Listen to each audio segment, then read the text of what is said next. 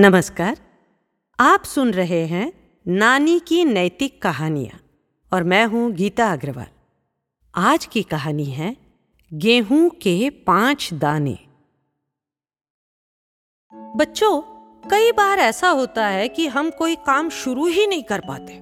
यही सोचते रह जाते हैं कि अरे हमारे पास ये नहीं है, वो भी नहीं है, अरे इसके बिना कैसे करें, वगैरह वगैरह।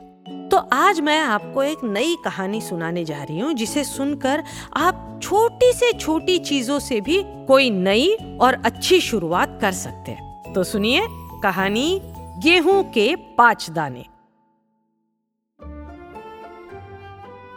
बहुत समय पहले की बात है, एक बहुत बड़ा व्यापारी था सेठ अमरदास। उसके तीन पुत्र थे। अमरदास की पत्नी का दो साल पहले निधन हो चुका था।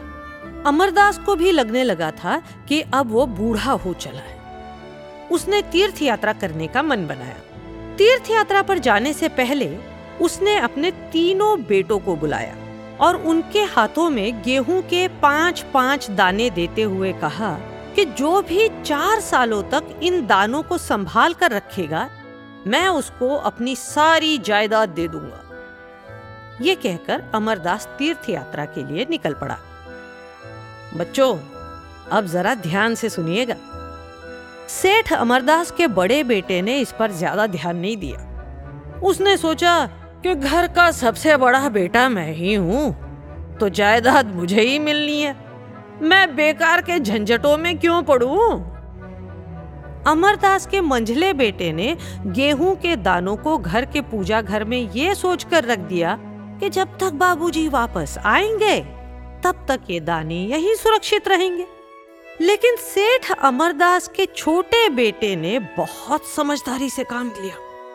उसने गेहूं के पांचों दाने मिट्टी में बो दिए। उनसे निकले पौधों पर जो भी गेहूं निकले, वापस उनको खेत में बो दिया। इस तरह उसने एक गेहूं का अच्छा सा खेत तैयार कर लिया। अब सुनिए कि आगे क्या होता है। चार साल बाद सेठ अमरदास वापस अपने घर आया। उसने अपने बेटों को बुलाकर गेहूं के दाने के बारे में पूछा। बड़ा बेटा सिर झुकाकर खड़ा हो गया क्योंकि उसने वो दाने फेंक दिए थे। मझले बेटे को पूजा घर में रखे दाने मिले ही नहीं क्योंकि चूहे उन दानों को कुतरकर खा गए थे।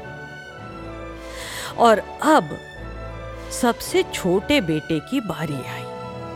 उसने गेहूं की पांच बोरियों की तरफ इशारा करते हुए कहा, पिताजी लीजिए, ये पांच गेहूं की बोरियां, ये सब आपका ही आशीर्वाद है। मैंने उन पांच दानों से गेहूं का एक खेत तैयार कर लिया था और रात दिन कड़ी मेहनत के बाद आज ये पांच गेहूं से भरी बोरियां आपके सामने हैं। सेठ अमरदास छोटे बेटे से बहुत प्रभावित हुआ। उसने अपनी सारी जायदाद उसको सौंप दी। तो बच्चों, इस कहानी से आपने क्या सीखा?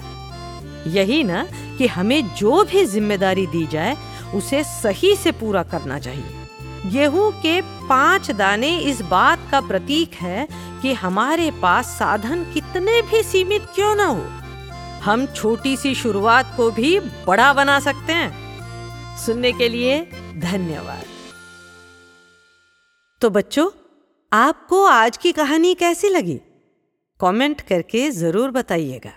और ऐसी कहानियों के लिए सुनते रहे ऑडियो पिटारा। ऑडियो पिटारा सुनना जरूरी है।